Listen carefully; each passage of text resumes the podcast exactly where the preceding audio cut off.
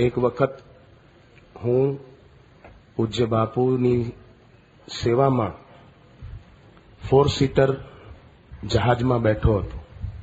બે પાયલટ હતા. આગળ બેઠા હતા એ બંને જણા. પાછળ બાપુ અને હું બેઠો હતો. નાગપુર મહારાષ્ટ્રમાં છે નાગપુર શહેર છે. નાગપુરથી ઉડાન ભરી ઉપર ગયા તો ખૂબ વાદળા વાદળા ચારે બાજુ વાદળા અને જહાજ નાનકડું ફોર સીટર ને આમ ડોલે જમણી ડોલે ઘડીકમાં ડાબે આમ થયા કરે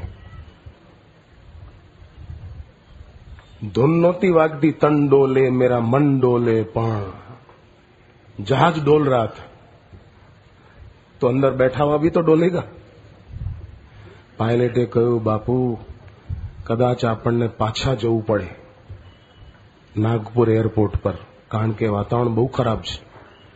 મેં મનમાં કહ્યું, તું લઈ લેને પાછું ભાઈ. બાપુએ ચારે બાજુ નજર કરી. બાપુએ પાયલટને કહ્યું કે, મનમાં એવું વિચારો કે બાપુને ઇન્દોર જવું છે, બસ. પાયલટ કે, બાપુ, બહુ રિસ્ક લઈએ તો ભોપાલ બાજુ જઈ શકીએ. બાપુ કહ્યું બાપુ કે છે ને, બસ તું ખાલી મનમાં વિચાર કે બાપુએ કહ્યું છે બસ. બસ પછી તો શું થયું? વાદળાઓ વિખરાતા ગયા અને જાણે બાપુ માટે રસ્તો થતો ગયો. વાદળો જમણ, આ બાજુ વાળા આ બાજુ થતા ગયા, આ બાજુ વાળા આ બાજુ થતા ગયા. રસ્તો એકદમ ક્લિયર થતો ગયો અને ઠેઠ ઇન્દોર પહોંચી ગયા. સુરક્ષિત.